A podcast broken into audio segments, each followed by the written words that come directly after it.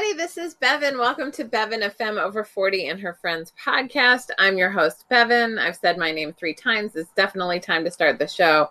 I am so excited to introduce you to my friend Beth. Um, two episodes ago, in episode 84, I talked about how to make friends during a pandemic and build community. And gosh darn it, Beth is definitely an example of both of those things. I met Beth on a Tokeativity social um, if you don't know what Tokeativity is, it is a global feminist community for active cannabis consumers. They, those are some of the words that describe Tokeativity, but it's a really fun place, especially if you believe in the social and political equality of all people. Um, it's an amazing space uh, working to help bridge gaps in plant medicine and um, really taking a strong leadership position. And what's been really valuable for me is like making friends and connecting with people and reaching out and doing Zoom calls. And Beth was one of those Zoom calls. And now Beth and I are legit friends. Like, I have so much fun hanging out with Beth, like, um, learning so much from her. Like, she heals so well with this plant. And I think once you've had some real I mean, I've been, I'll tell you this. My friend Jess refers to me as quote unquote California weed Bevan because I didn't really smoke weed until I was like um, 35 or so. Like I was really a late, late bloomer when it came to using this plant. So there's a ton that I still don't know. And um, even still, even still, like being like in the cannabis industry, like um, creating, it's so, I listened to this song going back to Cali. by Notorious B.I.G. the other day. Um, and it's the song I always play when I'm planning a trip back home to California, which is where I grew up. I grew up in the Bay Area. And he sang the lyrics. I'm going back for the weather, the weed, strictly for the weather, the weed, and the women, or the in some permutation of those three W's. And I was like, oh my God. I'm going back to California to teach at a Glowing Goddess getaway retreat. In fact, I am going back for the weather, the women in the weed.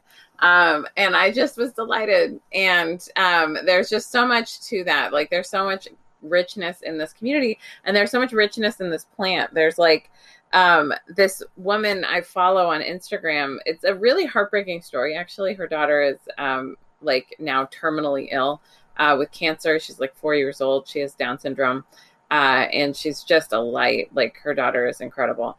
Um, and this woman's really into plant medicine and healing with plant medicines. And um, she posted all of these different types of tinctures she uses with her daughter.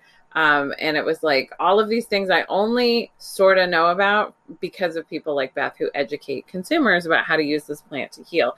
So there was this, uh, I don't even remember the name of it. It's the thing that starts with the D and it has the number eight in it. All of my cannabis nerds out there are like saying it out loud to, to me, right? And then there was a CBG um, and a CBD, of course, and then something else I don't even remember, right? And I was like, wow, I didn't even know you could get all of these things in tinctures. This is how much I know, right? Um, but there's so much to know about this plant, and to um, I think it's a really cool industry. It's truly a pioneer frontier mentality. We're basically creating it, um, and I think something I really admire about Beth is front and center in this work is just acknowledging that there's still people who are in prison uh, because of this plant. And so uh, 40,000 people still um, is an estimate I've heard. Definitely follow Last Prisoner Project on Instagram just to find out more about that and how you can be part of justice and um, changing any of this. I don't know. There's always opportunities to help move things along, and a revolution needs a lot of people doing a little bit. That's really, really vital. Is people feeling empowered to even invest five minutes a week in like texting Resistbot and sending letters to senators and things about issues that matter to you and following people and connecting and con- intentionally consuming content by people, right? Like not just like, oh, I'm going to passively follow someone and maybe the algorithm's going to show them to me, like, but actually seeking them out because they're doing justice work that aligns with your values.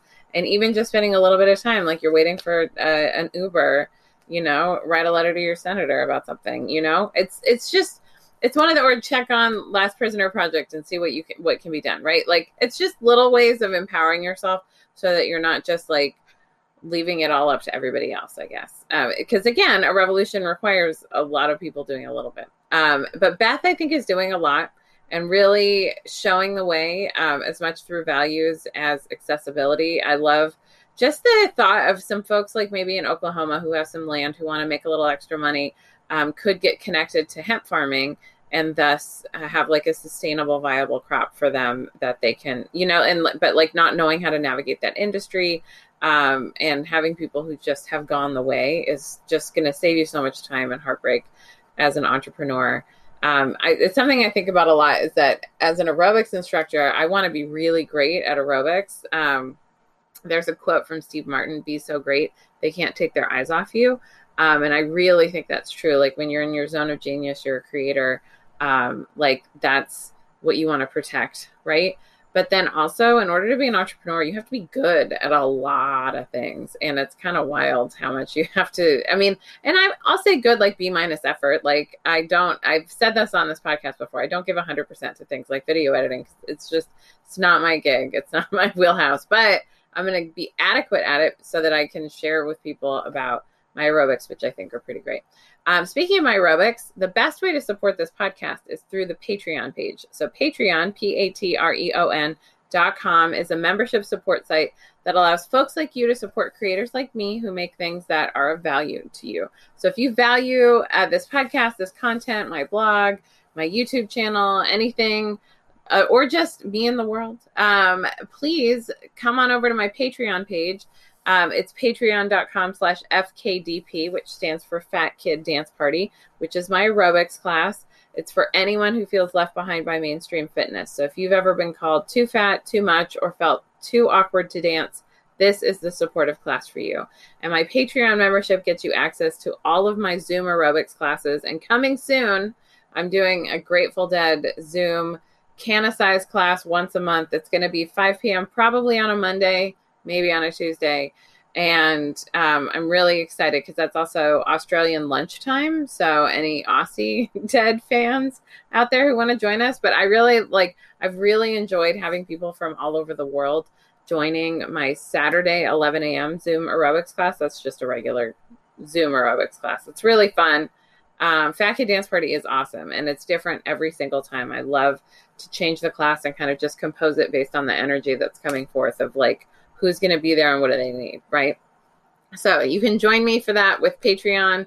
I also have a membership that includes um, on-demand aerobics classes. So check that out, patreon.com slash FKDP. I am, because thanks to the pandemic, my entire income became the Patreon. And thanks to my Patreon supporters for making this possible and making this my job. I am so grateful to serve. I love doing this podcast. It's so much fun to share you with my friends and share my friends with you. And um, have you come onto the virtual porch with us, get into this wicker furniture, pull up your favorite childhood blanket around your legs, and just meet my friend Beth. Welcome to the podcast, Beth.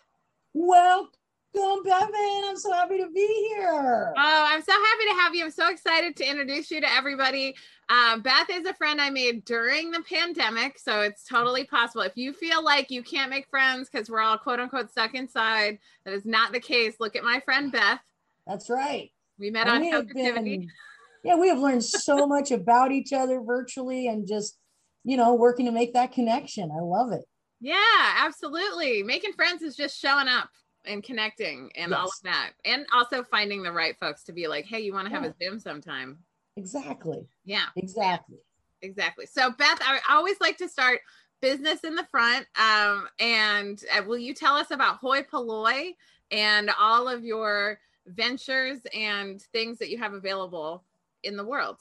Absolutely. Um, like a few crazy folks out there, um, I started a, a new business in the pandemic. Um, and actually, what I really did was I started sharing my frustration, my goals, my dreams, my real wants, desires throughout the pandemic, like many of us did. And that's, you know, that's really how we even got to know each other was these virtual um, sessions and, you know, for the most part, hanging with other women. And as I started sharing what I wanted to do, uh, one of the hurdles that comes up is monetizing our knowledge. And as women, monetizing our knowledge, there's a whole slew of, of you know hurdles within the world and within ourselves. um, which is why self care is so important. And you and I have talked, and you've helped me with go to the beach. You know, that's my self care. It helps me think. Um, so I'm always with- so proud of you, by the way, every time you go to the beach. I'm just like, uh, it's it, it's the simplest things that like like when I'm talking to someone, I can just hear it. I'm like, but you love that, so do that thing more. yeah, and I was like, oh, I'm working too much. I just don't have time, and yeah, and and it you always have time for self care, even when it feels like you don't. And I've learned that uh, listening to you and and some other wonderful people in my life. So, and that that really did lead to being honest about um, my hurdles of hey i'm this successful disruptive capitalist in the industry for about two years. And then i have to start another business start another business. And working with women i really tackled my hurdles um, and when i started sharing what i really wanted to do which is help people. I want to share my knowledge i want to help people and I believe in the American dream. I believe you can work and do stuff with purpose and still pay the bills. Yes. Not saying it's easy, but no. it is possible. And the more we do it, the more it will become possible, the more we can share that. And so hoi polloi means the people. It's a Greek word that that proletariat originally meant the riffraff and so when Heather, our creative conjurer, um, was taking us through our branding process, and it just hit. I mean, we were all considered riffraff. Um, we've still got what over forty thousand uh, of our our black brothers in prison um, that are considered riffraff to this day. While many people make a lot of money, um, or myself, I am in the industry and I'm making money in an industry while other people sit in prison. I do not forget that. And that's why we want to help the people and have the industry with the people. So how do you do that when there's, you know, um, states now with $25,000 license fees and these consultancies that are popping up saying, hey, you know, pay us 25 grand and we'll teach you how to do your business. We'll tell you how to do your business we're taking a whole different approach. We um, are offering advisement based on actual experience in the industry, and we are being very transparent with our 90 day process. We do offer a la carte services, but we really encourage people to look at working through a 90 day process with us. Starts with a concept review with me. We really get you know, down and, and dirty, so to speak, of what do you really want to do? And is it feasible? How are we going to do that? Then we kick into, okay, what's your budget realistically? And when I say budget, again, we're talking hoi polloi. So um, we're very transparent. You go to our site, you're going to see we offer 90 day packages that start at $500 a month, um, about $1,000 a month, and 1,500 a month and we'll develop them with you what you need and get you to a point that we both agree is your goal for that 90 day process. And the real key, very, very, very, very, very important is collaboration. Um, we cannot stress enough that we are a collaborative advisement group. We're not going to tell you what to do. We're going to listen, work with you, and advise. Um, and that's that's really what it's it's about in a nutshell. Of course, you know, there's a lot to that. There's, you know, we can get into all the fun, fun stuff of CRMs to websites, but the, the bottom line is what you need, what you want, we're going to help you get there um, in a 90 day affordable process, budgeting, all that. Um, and that's just really want to help people avoid oh, a lot of the things that we went through. Um, also, just sharing some basic knowledge with our legacy growers um, that are afraid to go legit and really guide our I, I, really want legacy growers to know and legacy folks to know they can reach out to us be honest with us and we'll get you your llc we'll get you your bank account we'll, we'll get you in into the game um, and keep you going. Um, as well as uh, we invite gen z millennials. Um, we are gen xers but we are shameless about wanting to support the next generation in this industry. So We just, yeah, the people, the people, the people. If you're considered riffraff in any way for any reason, um, and you want to start a small business in hemp, cannabis, or psilocybin, we're here for it. So oh. I've been gabbing, but that's that's really, you know, that's a long elevator pitch, but it's we're trying to be unique and helpful and and at the same time almost revolutionary in that we want the people to win. We want mom and pop, mom and mom, pop and pop, or whoever to own their own businesses, own their own land, intergenerational wealth, the whole gamut. It can be done. Oh my goodness. Okay, so first of all, it's not too much gabbing. It is a podcast. Second of all, long elevator pitch is exactly what I mean when I say tell me business in the front. Right. And also just like there's so much possibility here. Like and and it's not almost revolutionary it is truly revolutionary when you're putting power in the people's hands mm-hmm. and to me my my way of putting power in the people's hands is to really just let them know your power is in your mind. Your freedom comes in your mind first. And that and and setting people free one by one is the most revolutionary act you can do. And getting money in the hands of people in within an economy right now where there's so much wealth hoarding and where the government is really i mean I cannot believe that any conscionable government that is legalizing or any mm-hmm. level of uh, drug use when people are in prison for it. Mm-hmm. I love that you talk about that up top. Um, and then just creating financial barriers instead of mm-hmm. creating equity around who can grow. It is wild to me and mm-hmm. it makes me so angry. And I'm so grateful for people like you who see a need and go in there and your rates for consultancy and coaching like i'll say i'm a i am truly a product of coaching like i was mm-hmm. always a great bevan but i was never being my greatest because you need a lot of help like you're yes. always too close to your own trees to see the forest and you need that bird's eye perspective from people who have gone before you and um and i'm so excited i'm excited about people who just like randomly have land in oklahoma who want to grow mm-hmm. hemp right? Who yep. can come to you and like they don't even know where to start, but yep. like can create something sustainable that might actually retire them when they didn't have like access to that, right? And and figuring out equitable ways of like you know people because if people pay you then you are able to then extend that to other folks who maybe can't pay as much who are you know coming out of prison and like you know deserve to to be set up in a way where they can make money. Like it's it's I just love what you do. I think you're an, inc- an incredible revolutionary, and I'm glad to be in the fight with you.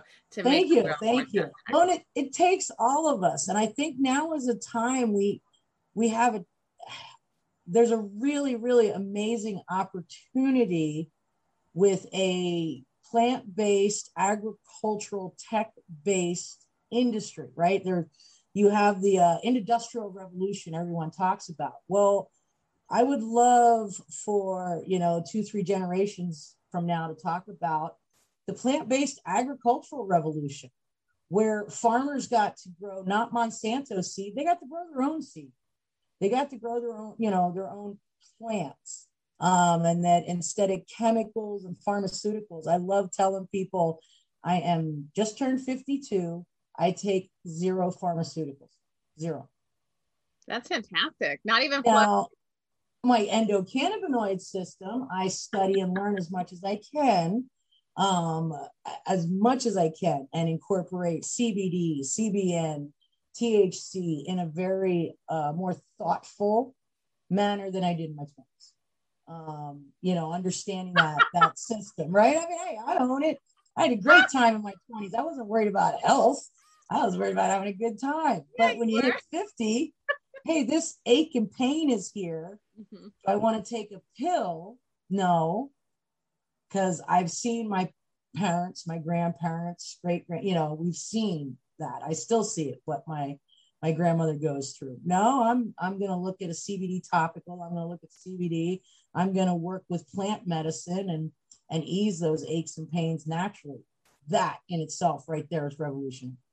Yeah. I mean, everything we do with this plant automatically disrupts a system designed to make us sick and then charge us. It disrupts a system designed to make us work for them because we're going to work for ourselves and each other.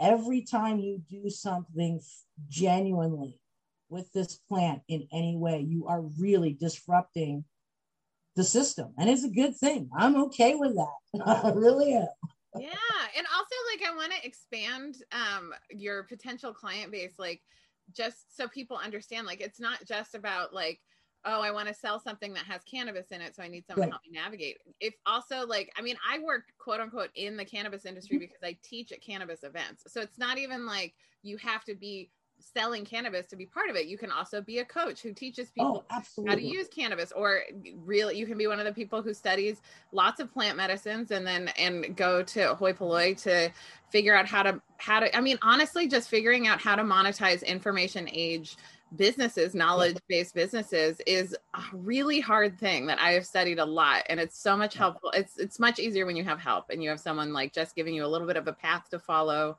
or mm-hmm. strategy um. And even, you know, we have this area we came up with called Get Unstuck because for some of us in Oregon, Colorado, Washington, some of the states that have been around, there's points in business, traditional and in ours, that you hit that you're stuck and you need a third party perspective. Um, as an example, I'm I'm in the middle of working with um, a management mentor slash training program for dispensaries, just you know, we have dispensaries here in the Northwest that, uh, having been in management for decades, there's no training, you know, there's no support in that area. And when a dispensary reached out, I was like, sure, let's do this. Let's let's create really strong management bases and train folks so that we can again we stay in this industry not you know oh we're going to bring in you know, national corporation, blah, blah, blah, to, to run this. No, each dispensary has its own culture, its own personality, and needs its own management training. And that's that's what Hoi Polloi really brings to is, is listening to you because culture is important. Yeah. Our processes, but culture and what you want to get across and what your the reason you're getting up every day needs to be incorporated into that business plan. It really does. Yeah, and culture eats strategy for breakfast. If you don't have a good culture, like everything yes. goes downhill. And I love that saying. I love that saying. It's so true. so true. And it's like, and, and I mean, just think about like anytime you've been in like a toxic work environment, do you want to go to your work or not? Like, I met this woman at Goodwill the other day who loves, she's like, this is the best job I've ever had. And I'm like, tell me more. And she's like, I was like, is it what you're doing or is it the people? And she said, oh, it's the people. She's like, the people here are fun and great and we work together. It's collaborative. And I was like, that's culture. It's mm-hmm. culture mm-hmm. working its way up at a Goodwill. You know, like it's, it's yeah. any place lives or dies by like how you create an environment. And most people who have the gumption to start a thing aren't actually necessarily the best people people or like understand mm-hmm. anything about leadership or management so it's really helpful to have folks in your corner teaching you, like, hey, maybe you should read How to Win Friends and Influence People. Like, which is like, it's such a weird name for a book because it really, I mean, if you're a good person, you should be influencing people, I think. In a, in a world like this, there's so many nasty, terrible, mean people who are influencing people. Like, maybe the good people need to have a shot. But also, like, I think that book is better at like how to how to love on people and connect with people and motivate people without being a dick and yeah, like yeah. No you know and that's a look i am going to own it. That is one of the things that's been great over the last or getting into this industry in the last couple of years. Um, i i have a pretty darn successful traditional corporate career. Well those of us that understand the corporate world um, know that uh, for me to be successful meant that this woman was a ball buster right? It, mm-hmm. To win in that world, you play by their rules. Mm-hmm. And what I am hoping to do, or what I try and do now, is fine. You're in my world now, and these are my rules, mm-hmm. and it's called kindness, integrity, truth. You know, mean what you say, say what you mean. None of this. Yes, yes, I'm amazing and I can do anything. Um, you know, you know all that bravado and that you know, I mean, I, I still see it everywhere of, yeah, we can turn your grow into a $10 million operation. Really?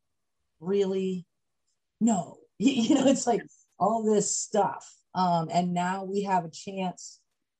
And it's so ironic because I'm thinking about it, it's a chance and it's been through virtual. I mean, we're now going to have more human contact, knock on wood, but a lot of this shift happened in a virtual realm. Um, and as we're coming out of that virtual realm, I see those traditional, um, well, I thought of it the other day. There's traditional people that plant money to grow money, and then there's those of us that plant seeds to grow plants to grow a future. Mm-hmm. And I see those people that plant, you know, use paper to make money. They don't get what we're doing. They're really confused. And I watch them lose money, lose money, lose money, and it makes me smile because they just don't get that it's a human interaction, collaboration. I don't know, when you're working with a plant that can heal, feed, clothe, uh, shelter, fix soil, uh, zero carbon, I, I don't know. Your whole kind of perspective changes about what you're doing. Yeah. Ah, and there's just so much. I mean, this plant is so good and it has so much good to offer. I've talked mm-hmm. about this before, but I really think it's part of the divine feminine rising. Mm-hmm. Um, because mm-hmm. that's I mean, we're smoking the the female plant, right? Yes. Um, and it's softening. It's a thing that kind of takes a lot of the hostility that we feel from hypermasculinity and toxic masculinity. It like softens it. And yeah. um, and I think it's part of the age of Aquarius, honestly, and, and part of the future and it's so it's it's kind of rad because actually in the process of being friends with you and like learning more about him um, i've always had on my heart to have a clothing line and now mm-hmm. it's like totally on my heart for it to be a hemp clothing line like you know what i mean and like yeah. fabrics and and made in the usa like i'm like oh that can handle all of this for me when it's time for me to actually have it i'm not trying to have another business right now but no but it's, it's great and and it'll you know and that you know you follow that thought process through like a concept hemp clothing you know and i i, I always kind of go to the big picture but that ends up being revolutionary because then we're not buying clothing as much which mm-hmm. is a good thing it is a good thing a hemp pair of jeans will last you your life uh, a hemp shirt even a, a cotton hemp shirt blend is going to last a lot longer uh, so anyway, we're you know just just again moving in that direction, which is kind of you know moving back to the 1930s before we went off on that racist greedy rant, um, but also combining the tech and stuff of 2021 and the new generations. I don't know. I I guess after I know we're in a shift, but I just think the future is pretty darn bright. I, I think we just got to keep working together to get there. I mean, again, not easy but if we keep doing this and we keep collaborating and the right people keep working together and building that circle, um, I, I, really do see things changing a lot. Oh, I love this is such a breath of fresh air. There's so few people who have a true optimism. oh no, definitely. I you know, I I'm I I've been an idealist too long. I can't help it. It's great. It's good. It's my it's it's my position is to it, like either be totally like sad and think nothing's happening or to be like hopeful because that's what keeps me moving. So I choose hope. Um, and I choose it every day. And I choose to believe yeah. that the best is still coming. Um, I also I I believe that if if we like America, humanity keep going in the direction that the masses are going, we're gonna tank our our only planet. Like this is not planet A. This is the only one we get.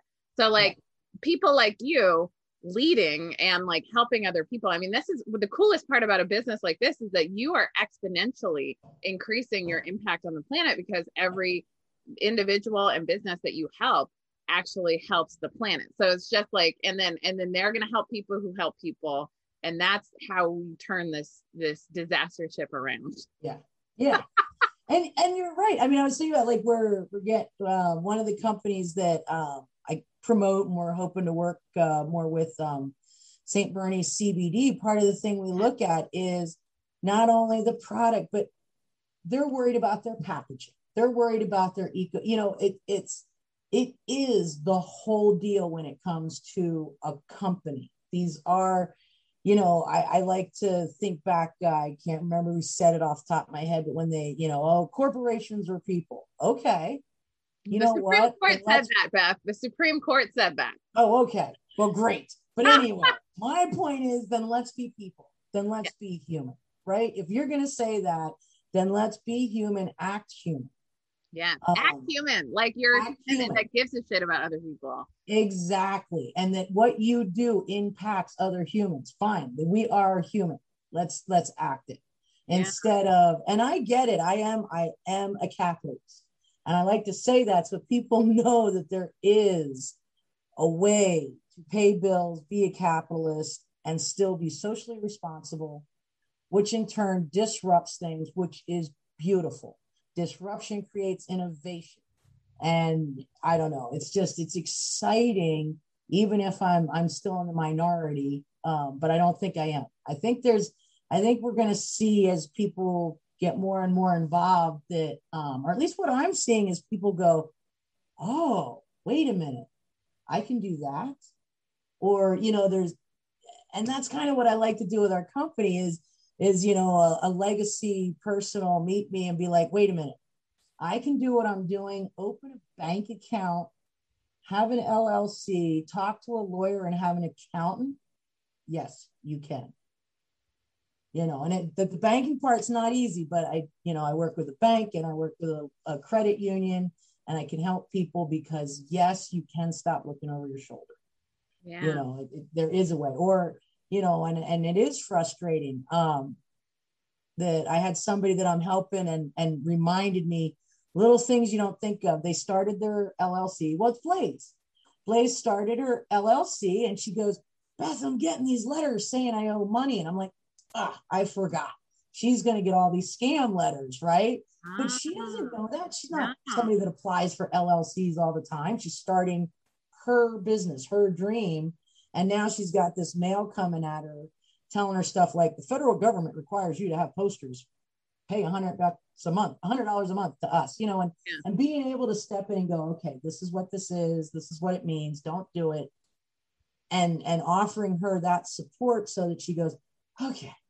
And and it's that kind of stuff. I want people to feel comfortable stepping into the business arena. And it is difficult. And there are liars, cheats, thieves, greedy people out there. There absolutely are.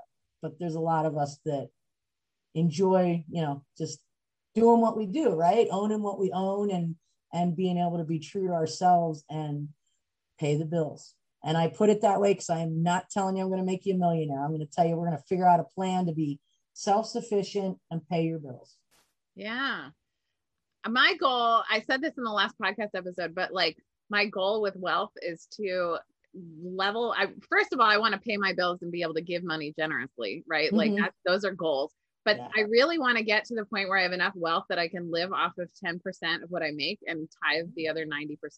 And to me a tithe is not just like um you know giving to stuff that brings me spiritual nourishment, which of course that's part of it, but like it's also like mutual aid and redistribution and like interrupting capitalism because like if you have money flowing to you and you're a river not a reservoir you're push, pushing it out into the places that that where you want to go and, and using your values. And i think it's important to make generous people wealthy. And so like you know it, it you don't I, if you're starting somewhere like i'll say this i started a small product based business for those of you who've been listening and know me for a long time you know, I had a tea business for a minute where I was doing Reiki infused teas. I still love it and I love the idea, but I'll tell you, starting a small product based consumable business has so many obstacles. And it was just one thing after another. And if I had had a coach at the time to help me like navigate that, like even, even not in the cannabis space, but like just mm-hmm. having someone who just knows some shit, like, oh, yeah.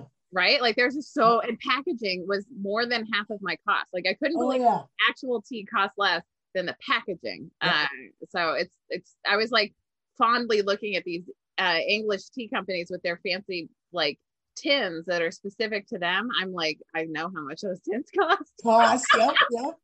And then there's distribution costs, and there's shelving and getting it on the right place on the shelf, yeah. and planograms, and yeah, there's a lot of a lot of nuance to stuff, and and you know, and that's it's great. That's what I've reached in my life too. Is is I've I've done a lot of this stuff and I want to I want to help people skip a few of those hard steps or you know maybe you think oh I'm going to start a product line and instead it turns into uh, an educational support or an accessory line to something you know along the way as you flush out that concept you actually come up with something else. Yeah. Yeah but it's always good. It's always always good to find someone you trust to talk with. And you know i don't know i i, I have people of a variety of ages that i talk to monthly or quarterly to keep different perspectives coming my way and keep me in check because the majority of my experience was in the traditional world. Mm-hmm. And though I know I don't want to, you know, that I don't want to repeat that when stress hits, when, you know, there's different points, you, you can fall back into those old habits of, oh, I know what we got to do to be successful. And it's like, no, take a step back and listen to the guidance. And and I guess that's, you know, that comes with age and wisdom too, is knowing to to listen and humility knowing like yeah. i think like everything if you can have a humble confidence like i think that's like super important and also like knowing that you don't know everything like i yeah. i would never go to a coach who wasn't also being coached i would never go to a therapist who wasn't also in therapy yes. like i think and normalize by the way normalize therapy like going to the gym i'm just gonna say yep. that i like try yes. to really hammer that home in this podcast um it's just, it's just like doing your reps. It's like keeping it's like i can open my steam pipe once a week and just let it all go mm-hmm. and examine the things that i need to examine. Um and then you know i just i'm a big fan of coaching mentorship and therapy. Yes. Um, Me too. Beth, I want to talk to you about your his your history because you've had an amazing life, and I really want you to share your drag king story because I was a drag king too in the aughts in Philadelphia, but you were a drag king in like Denver before like the mm-hmm. neo drag movement even started. So tell me all about um. You know, it was such a fun, fun time. I um it's it started with uh a friend of mine at the time and I, I was just feeling down about something and I and to be honest I'm not exactly sure what but I know there was like this down kind of thing but God, she was just a funny entertainer, performer, human. And um, this was the 1990s. So, uh, you know, pronouns that there was a lot of things different in the Gen X, right? Okay. So I just want to be real clear that like the language was different and the thought process was very different in the 90s when a lesbian wanted to be a butch and was okay if she passed as a man. And I want to make sure, like I said, just so that people recognize we have made a lot of forward men- momentum on our language and where a human can can be with their gender identity. So my friend was a butch. Um, man, I just want to perform. I just want to perform and have a good time. So I was like, why not? You know, and I managed one drag king just as a friend. And as always happens with my brain, I went, oh, there's something here. there's something here. And what I realized was, and you'll understand this being in drag, 99.99999% of drag queen shows start close to two hours late. Yes. well, what do you do for that hour or two when everybody's already there but they right so i filled the niche with anybody who wanted to be a drag king and we just figured it out as we went and it was a vaudeville troupe of um it started out like the hardcore four there was four from the start that we just uh were committed to it and i approached uh a mutual friend um, that's since become a best friend, but a mutual friend at the time, and said, "Okay, I really want to do a drag king, just a drag king show at your club, not an opener, not a, you know, I just want these these couple of drag kings to perform." And she said, "Well, Wednesday night's my slowest night. I don't have anything going on. If you'll take that night, no problem." Couple, I would say, by a couple months later, Wednesday night was busier than Saturday and Friday nights. We had MTV out there seeing what was going on. Uh, Maury Povich, um, people got flown out to be on Maury Povich about what is a drag king. Um, you know, and in the moment, you don't real again, revolutionary. In the moment, I didn't think starting a drag king troupe that traveled to different bars, traveled to different things, self sufficient. I kind of have a theme in my life, but they wanted to do this for a living. So most of them either had a part time job or they did this for a living because we booked enough clubs and and stuff and there's a book being written right now because the whole process was very intriguing to me um, there is a process someone goes through that becomes a professional drag king um, that is is interesting i watched um, women do things that we don't like men to do and have to point out just because you're packing and a mustache on, please don't go up and grind on people without permission. Do you like that? like it was interesting. This this persona of and they're women. They but but the persona, all of a sudden the music and everything else, those heteronormative male feelings and the the bravado and all the machismo would start to happen. And it was almost like we, we laughed. It was almost like taking them through puberty then of now we want you to be gentlemen you know? And this is how we act when we perform this is how you know it, it was really interesting uh, and some people it was really just a fun side thing some people adopted the lifestyle um, we didn't necessarily call it trans back then, but they adopted the lifestyle of being a drag king. Um, others, it was performance art, but it was it was so wonderful. I mean, it was just a wonderful, fun time in my life. And Tina and the uh, Zoo Kings, it was Zoo Denver on 60 South Broadway. So if anybody's ever been, and we had Bunny from New York come perform. Um, I can't even remember. We had a couple of people that heard about us and would come perform with us, and and I, all the videos and everything are are uh, with the person writing the book. But but yeah, we've uh, we've saved everything. So someday there will be a book. We've got VHS videos of performances. We were the first drag kings to perform at Gay Pride um, in Denver. There had never been drag kings. Um, we had drag mothers that helped us. Um, so there was a whole, yeah, a whole subculture that kind of formed for about two years. Uh, it still goes on. I mean, they still perform, and there's a lot of performers out there. And then, yeah, we inspired many other people around the country to to really get into it more. And I don't know, I love a drag show, drag queen, drag kings, vaudeville, comedy. I just I love a drag show and and every once in a while I'd put some drag on. Usually I was the MC or the manager, but I would throw a mustache on and look like my young dad. And it was very jarring to me um, when I was in the midst of my drag career, like kind of early on. I went um, to my Grammy's funeral and I saw my uncle Mike for the first time as an adult, and I was like, "Oh my god, he looks like me in drag!" like same mustache and everything. Just like I, I went out and like my vision for my mustache as a drag king was like this long handlebar situation, which I had to go to a costume store to get, and um, I look just like my uncle Mike. It is crazy. That's awesome. Yeah.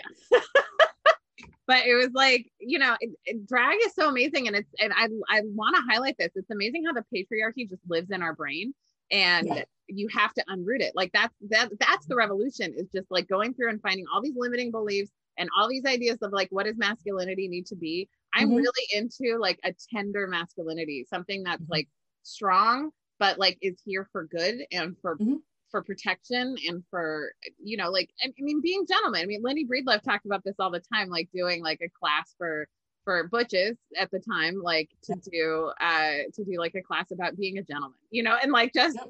understanding how to how to embody soft butch. yeah, and it and it doesn't have to be like soft butch like gender presentation. It's right. just about a softness to the way you ex- you express your masculinity without needing to be a colonizer, you know, or an oppressor yeah. i'm like and it's so because we we're unfortunately i think our media and our and our parenting and all of it just in our schools our systems just like teach us that there's this one right way to be a man mm-hmm. and like teach us about like normalizing colonialism and violence but like if you think about it, just really pause and think like for 400 years, this land has been occupied from people who have inhabited it peacefully for 15,000 years.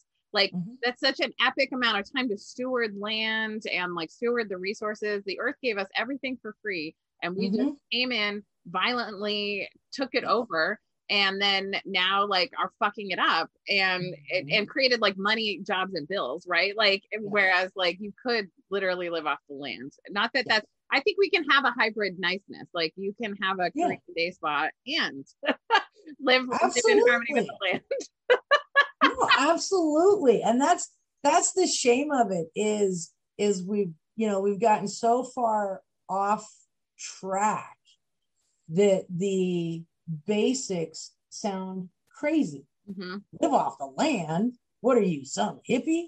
Yeah. Well, no, I'm a human. I haven't, you know, my system, uh, you know, natural fruits, natural, you know, like, no, actually what, yeah. And, and I'm like, like you said, people get this image and it's like, no, we can, we can combine things, you know, you, you can live off the land and still live comfortably. Uh, in fact, a lot better when we don't have plastics and trash. And yeah, I mean, there is a better way of living. I think we just need to keep, we do need to use capitalism. And, and I just bluntly say that we may not want to, mm-hmm. but that is the accepted system because getting deep, money has no value unless we give it to it. Mm-hmm. So we have all agreed at this point in time, we we are giving money back value. Um, get into crypto, get into crypto. But anyway, um, we are giving it value. So we do have to use use that system to move forward.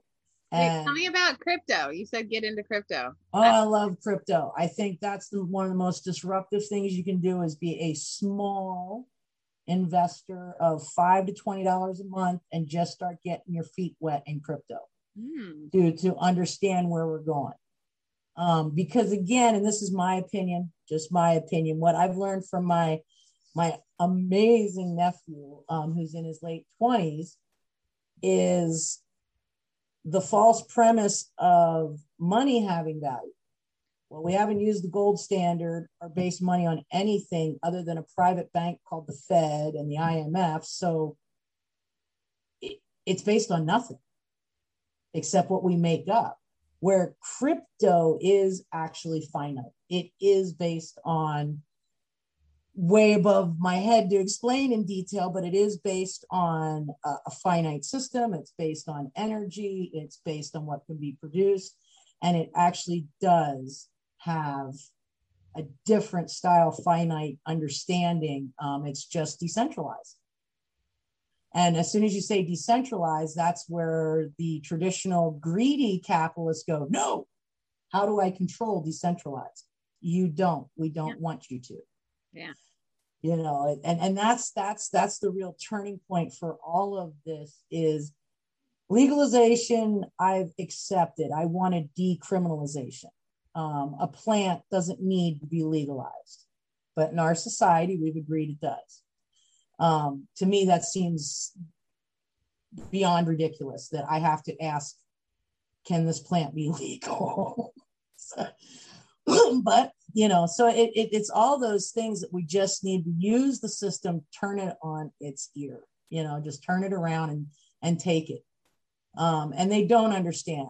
Uh, I, I, watch, you know, like when Janet Yellen says something about crypto, that's when it goes up. Or now, oh my goodness, it's crashing, it's crashing. Yeah, that thing that was worth a penny is only worth $49,000 today.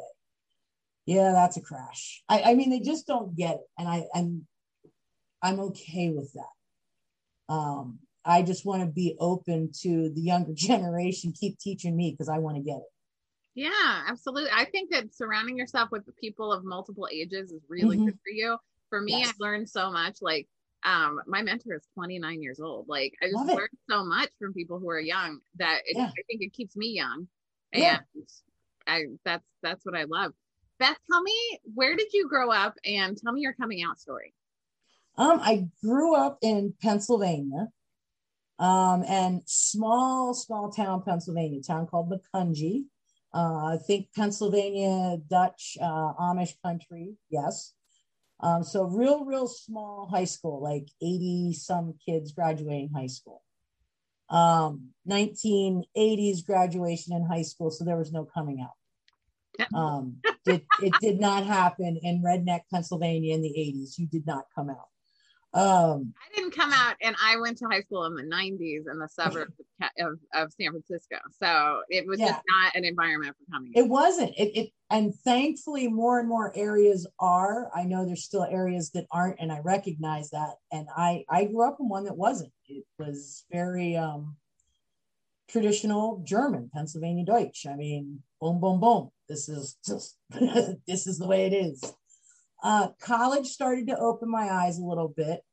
Uh, and I would say by my, probably by my senior year, I, I kind of knew. But again, there's so much, um, back then there was just so much society and small town and oh well maybe you're just in college experiment and you know there really wasn't uh, an invitation to be yourself and my friends would have been open in college they're all amazing still to this day you know it's not that um, it was just an inner struggle that my coming out story is about getting sober.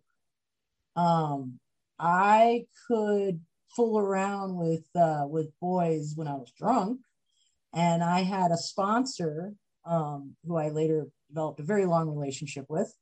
But I had a sponsor that said, "Okay, you're sober. I dare you to go pick up a dude and just have sex with him." I'm like, dare me? I mean, you know my personality now. You can only imagine when I'm in my early 20s. Dare me? All right. I, I had longer hair, looked a little bit more feminine. Um, yeah, I couldn't do it. I was like, Mm-mm, what is wrong with me? This is all wrong. so getting sober, um, I couldn't fake it anymore. I just could not fake it anymore. And that's that's how I came out was when I got sober and my sponsor knew and and uh, we did what you're not supposed to do but fell in love. You know it happens. It does. Um and that's a whole nother podcast because that's the woman that i opened the tattoo body art shop with. Um i have chosen family with to this day. Um anyway but yes my coming out story really was sobriety. It was so it was what uh, early 90s. Um, just yeah, getting sober. It was like, nope, this ain't right. And and from there, it's just never stopped. Um, actually, from there, I will say, my coming out story. There was still a lot of uh, things you were brought up and believed and taught. So my first official full-on gold star lesbian I was with is my wife. Every other woman that I've had long term relationships with or relationship with was bi or leaning more toward the, the, the straight side. Um, so it, again, another awakening was, oh, I'm a lesbian.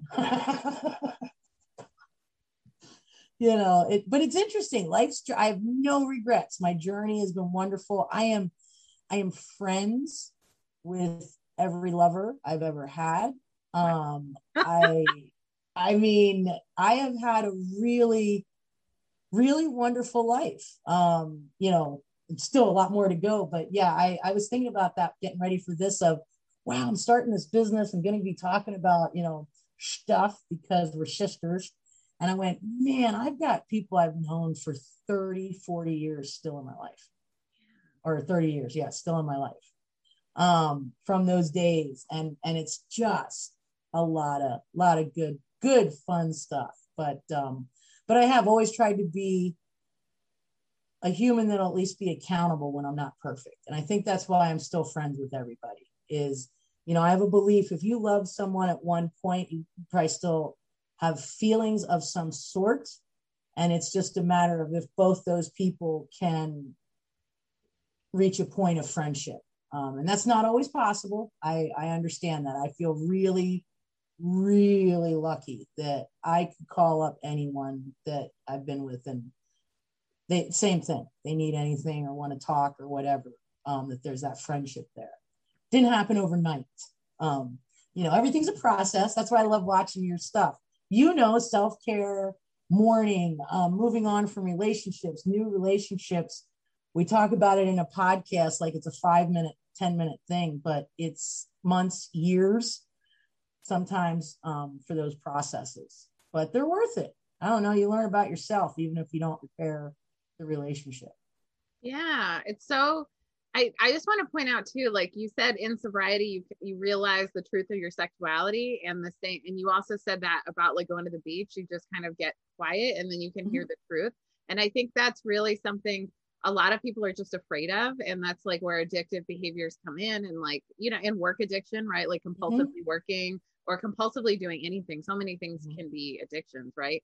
and and just allowing yourself some clarity allowing yourself some space allowing yourself just to reveal the truth of yourself and mm-hmm. the more you get accepting and loving of yourself the more you can be accepting and loving of other people and like that's how you maintain long-term relationships is like being willing to mm-hmm. grow and and honestly yeah. it speaks to your ability to weather conflict um, that you're able to transition relationships from like romantic to yeah. uh, some some level of platonic but i still think there's a spectrum of intimacy that we get to have as people and we really discount the intimacies of our friendships and mm-hmm. you get to have a friendship and i say get to because there's a lot of people whose friendships have have released right of, yes. of my choice or their choice but mm-hmm. like have been released but plenty of people are still in my life who are like 20 i mean i'm only 42 so like 20 year friendships right yeah. but still yeah. like i'm still friends with like people i performed drag with like 20 years yeah. ago.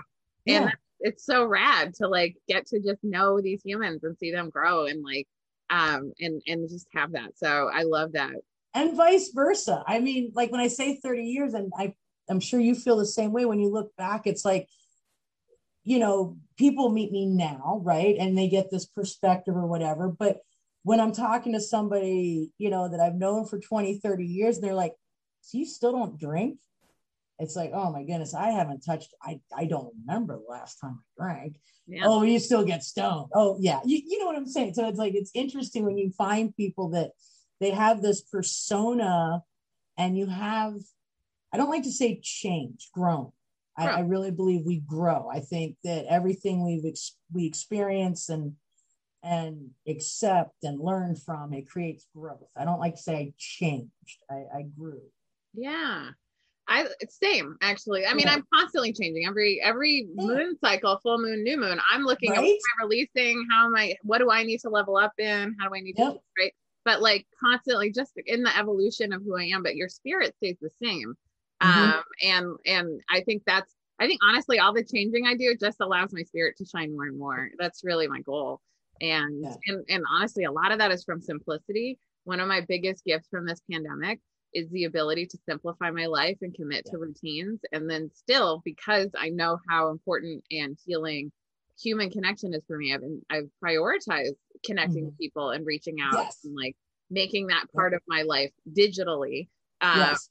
in this time but like without all the bullshit of like having to run around to a bunch of different things or even yes. you know touring with my business which was honestly for my aerobics business it was the best thing i did to speed long-term client relationships because now probably about a third of my regulars on my zoom classes are people that i picked up on the road you know like yeah, yeah. So, and, and then they're friends right and like that's how it kind of grows i think the most effectively like if i can get you in the door once like you know what this is about and if it's for you you're going to keep coming back and exactly um so anyway it's just it's great to to just connect with people who understand about growth and growing and yeah. and leveling up okay really want to talk about this because when we first met you had um, for folks who are watching this on the youtube you can see beth's like magic camera thing that has the magic like logo uh hanging right there. For me i just have portraits of my cat that other people hate for me.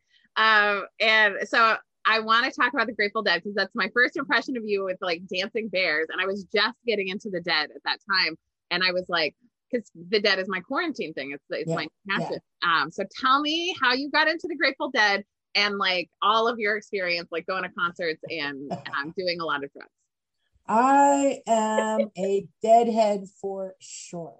Um, you know, a little bit in high school, but really it was college. Um, it was the experience. And I'm uh, of Gen X deadhead, which means I'm the last generation to have gone to concerts with Jerry and no cell phones. That's how I break it off.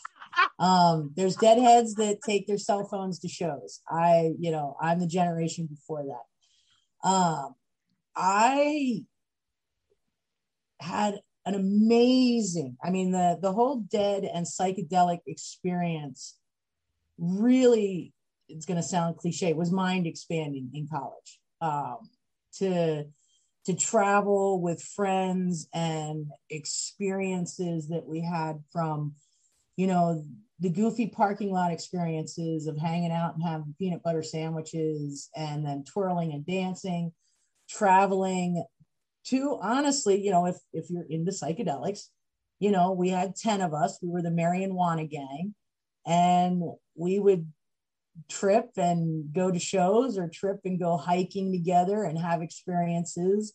And one of the, the craziest things we did in college that I came up with, and we had a great time with it, is I tend to wake up early. So I would go around and they'd be called 6 a.m. drops. And I just go while everybody was sleeping and drop uh, something on their tongue. And if you woke up tripping, you knew to come to my house and we'd go off on an adventure.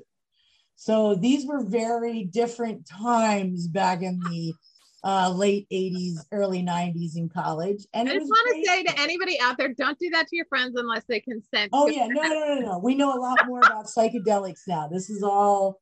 This is all. I like to say, uh, if you haven't seen the movie uh, Class Action Park, um, you don't understand Gen X. Uh, we survived.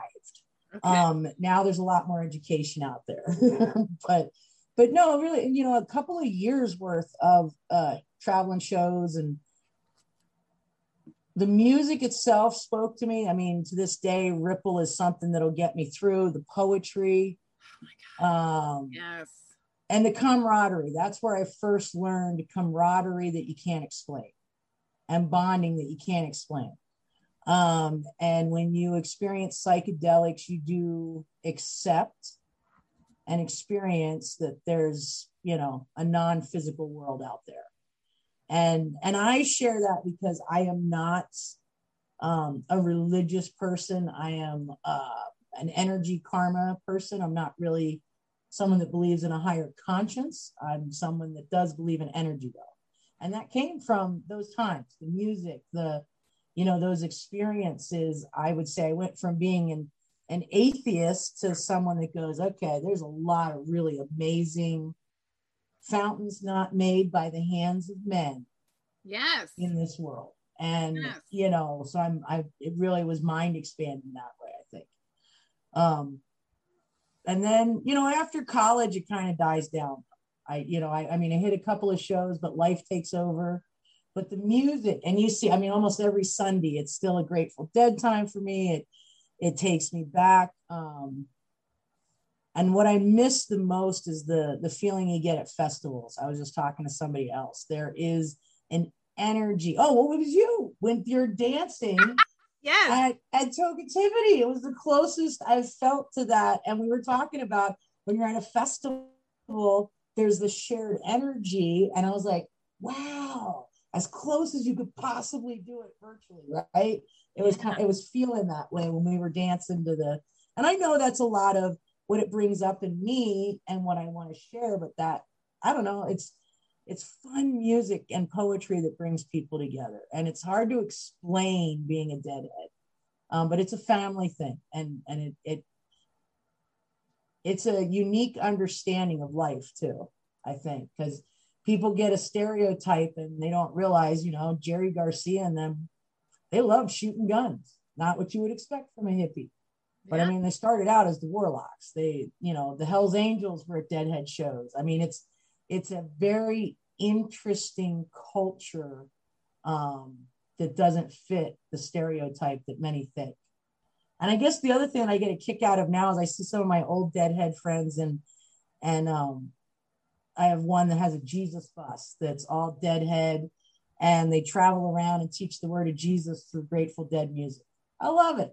It's like teaching love through, you know what I mean? And, and there's other, I don't know. It's just, it's a, it's a neat subculture that I don't know if we'll ever be able to feel it the way it was then. Mm. And now I sound like that old person, but before cell phones, but there was, there was something about non digital connection that happens when you're a deadhead. You would run into someone you hadn't seen in two years at a show, but you felt it, you knew it, bam, across the crowd, you were there. Um, yeah, that non-digital human connection. I don't know. I don't know how we balance or get some of that back. I miss that. I miss the happenstance circumstance. And I know with the pandemic, everything even has to be more planned now. Can I come visit you? Have you been vaccinated? What are your rules? What are this? I really, really, now that I'm talking to you, what I miss the most out of that whole deadhead experience is the non-digital kismet happenstance human interactions that were felt. You could feel them and make them happen. It wasn't where are you? I'm here. Look at me. It's bevan's here somewhere at the show. I know it. I mean you would have those feelings. And then look i told you there she is you know stuff like that that I, I mean, listen, that hasn't happened to me in the pandemic, but I will say, even in a digital world, I've had lots of those experiences where, like, you just show up somewhere and there's this person, right? And I used yeah. to go to a, a, feminist festival. It's where I met Lisa, um, and it had no cell reception, so it was like oh, we cool. got analog experience for like a week at a time. You just be camping, and you, you know, six thousand people in the woods, like you just find yeah. each other, and um, and you never know who's going to show up. And I think that that magic is still available. Um, and I think honestly, something that has really been cool in this time is like watching Dead and Company shows, like because they, I mean, it's interesting because they used to. I mean, Grateful Dead was really um, innovative in terms of copyleft because they mm-hmm. just let people come in and bootleg their shows, and that kind of helped I think 10x how big of an impact they had on the world because more people got into the dead because of all these yep. bootleg shows. And so I thought that was really, and it was mostly, I mean, I watched A Long Strange Trip on Amazon. Um, mm-hmm. It's like 2017 documentary. It's so good. If anybody out there is curious about the dead or getting into the dead, you have to watch this thing. I've watched it like three times. I'll watch it again. Like I get something new every time. And I think there is some and i've talked about this on the podcast actually a lot about the christ consciousness and like mm-hmm. this heart-led people-led um, sort of interaction where it's not about christianity or hegemony. It's about like literally the the teaching of christ about connecting and loving people for who they are.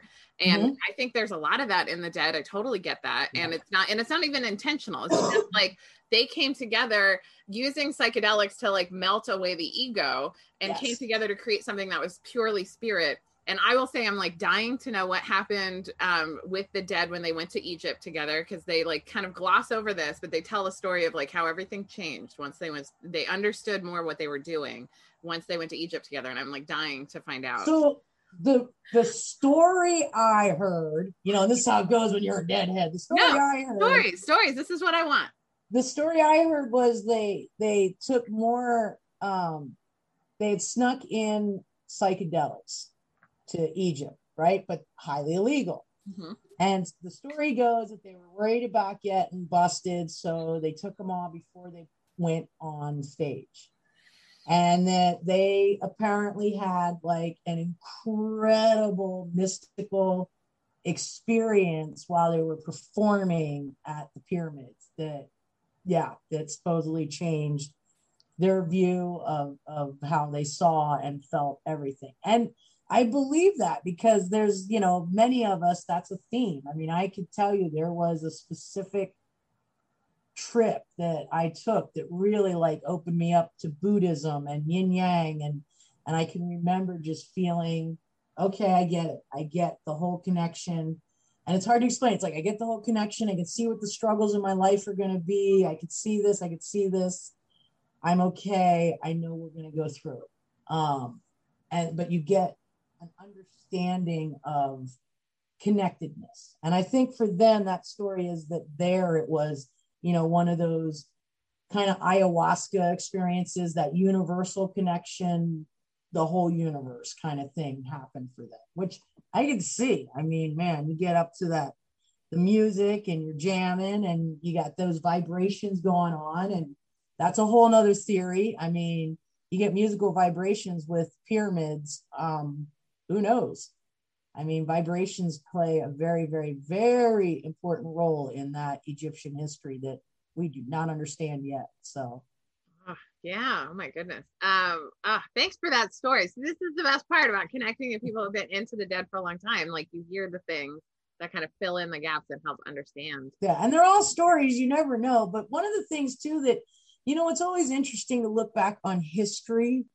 And I like to remind people that, you know, like not only did the dead tour Egypt, but you know, they drove a bus around Iran. Wow. They they drove through the Middle East, and there are pictures of the Grateful Dead with women in colleges in Iran. I mean, there was there's a whole history that we can't. I don't know. And like I said, I'm using the dead for it, but there's a whole history that we sometimes forget. It's not that long ago. Um, there's been a lot of things that changed in a not okay way in just the past 30, 40 years. Um, and it's time to correct that. Yeah. Because um, you can't even, you can't drive a bus around the Middle East and let alone the further bus you know what i mean and they they went around the world we should be able to do that yeah i mean i would like to get back to a time where anybody can get in their bus, throw it on a boat or a ferry, and you should be able to travel anywhere around the world because humans are humans are humans. You know, it's not the humans in the Middle East that uh, there's any issues with. It's this power structure. It's this these few folks mm-hmm. that you know, few as far as percentage, but yeah, yeah, no, yeah we need totally to remember true. we were connected. We were yeah. all connected and our borders are are made up. These are just like yes. I was on the Syria um, Israel border. I haven't been hardly anywhere, but I have been to Israel and Syria, uh, Israel and Syria, and like watching um, birds fly across the border and like bees mm-hmm. buzzing around, and they don't give a fuck. Like cats, yeah. like um, I was in the old city of Jerusalem, and there's this cat that like there's this Catholic part, and then there's this like Jewish part, and then a Muslim part, right? The cats do not give any fucks. And I had the most spiritual experience. Like I was in the place where Jesus apparently like was laid out. Some it's like a Catholic church now. I touched a stone, right? But I felt the most mystical connection with this like black and white cat that like I was giving Reiki to, like outside of the church. Like I was yeah. like, cats are cats get it. Um, and like it, and people just make up these ideas and these categories out of fear mm-hmm. um, and resource hoarding. And it's time yeah. yes. to dissolve borders it's time to dissolve all notion of separation and just allow us to just create a new level of humanity mm-hmm. age of aquarius. Well uh, and again i mean even you can the state borders it is ridiculous that you know i'm in oregon where everything's decriminalized. Oh the sky didn't fall by the way folks. The sky did not fall. I just really want to let everybody know. We decriminalized everything and the sky didn't fall um, but now, if I cross a certain border, there's still states that if they find a seed of my cannabis, I could be going to prison. It's insane. It is literally insane. And enough is enough is enough. And and I think it's, you know, I think part of it too, and that's why I want to really support millennials, Gen Zs, Alpha, whatever you want to call yourselves those of you coming up, you know, I want to remind you history is we weren't always like this. Mm-hmm. Um, we, we've always needed to grow forward, but we really went off track in the 90s, in my opinion. Yeah. Um, that I mean, and I'm that's what I'm gonna say because I'm 52, right? So that's where my I own my biases. I always own my biases, but our country went off track in the 1930s, and then worldwide, we went off track in the 90s, in my opinion. And it's time to revisit the 1930s agricultural human process and interactions and businesses. Yeah. And just do it that way. We really went off track in the 30s when we went plastics and oil and systemic racism around our plant culture. Yeah, Ugh, yeah. so true. Yeah. Beth, how can people find you in the world? Um, the easiest way to find me is Hoi Magic, H O I M A G I C dot com, hoimagic.com. That'll get you to myself, my team for Hoi Polloi. Um, Instagram, I'm Hemp Huntress. you know, most anywhere else, I'm hemp huntress. So from TikTok to uh, Facebook to Instagram, hemp huntress. And then uh, my company and my crew and my team, Heather, Austin, and, and Amy, that we would love to meet and help you out is uh, hoipolloiadvisors.com, or like I said, a little bit easier to remember, hoimagic.com. Uh, because the magic happens when we all meet. Yes. Oh, that's a good little tiny URL. And I just want to give a pitch for following Beth, both full, full of delights, but also lots of fun merch and discount codes. Like I'm actually excited. I'm glad you mentioned the St. Bernard folks because I keep meaning to buy that CBD gum. And um, like right? Like so there's just so many uh, connections you have because you're just i mean you're starting a new business but you've been in this industry for so long that you have so many great connections and you love yeah. to share the plant. So definitely worth a follow and a connection. And and also if you out there feel connected to beth hit her up. She will totally connect with you and Absolutely. like and help you understand if like what you have going on is a good fit for hoi magic because yes I think, I mean, I just, I can't say this enough. I just want to really land this. If you're an entrepreneur, you need help more than you think. And I tried so hard to start a product based business with no help and no capital. And I would have been better served uh, with my resources to have had help. And so I can say that as like, just, and I have a lot of help now one stop startup team, right? Yeah. One stop startup team because every entrepreneur wears too many hats. Yeah. Let us wear a few of the hats for you to help you get started and and and help you be able to wear those hats. We get it. We really, really do. We get yeah. it. Yeah. Oh, so good. Thank you so much, Beth, for sharing, for being here and just being you in the world. I'm so glad to be part of this revolution with you. And um, I'm super hoping to get you uh, looped into some of our glowing goddess getaways this year. Yes. Um, which are yeah. like both a mix of they're all going to be a digital component and then there's like three in-person ones but like at least the digital stuff you're there with your camera uh it's what is it it's sparkocam.com is, yeah the sparkocam.com is a nice song and also i'm going to put in the links for this note uh, for this uh, episode your playlist of Grateful Dead songs. So oh, cool, yeah, that. Um, it's good. It's a good list, and um, and also Ripple's one of my faves. Um, and so I'm, I love that you love Ripple. I can't wait to have a fountain that says that has that quote, let it be known there's a fountain not, not made by the hands of men. And just like have that swirl in the middle. Um, you know, may I be fountain rich. Uh, anyway. Well, soon, and, and my hope is that soon you and I get to twirl together in person. Yes. Oh my God, I'm so excited. So, signing off. Thanks everyone for tuning in, and I'll see you next week.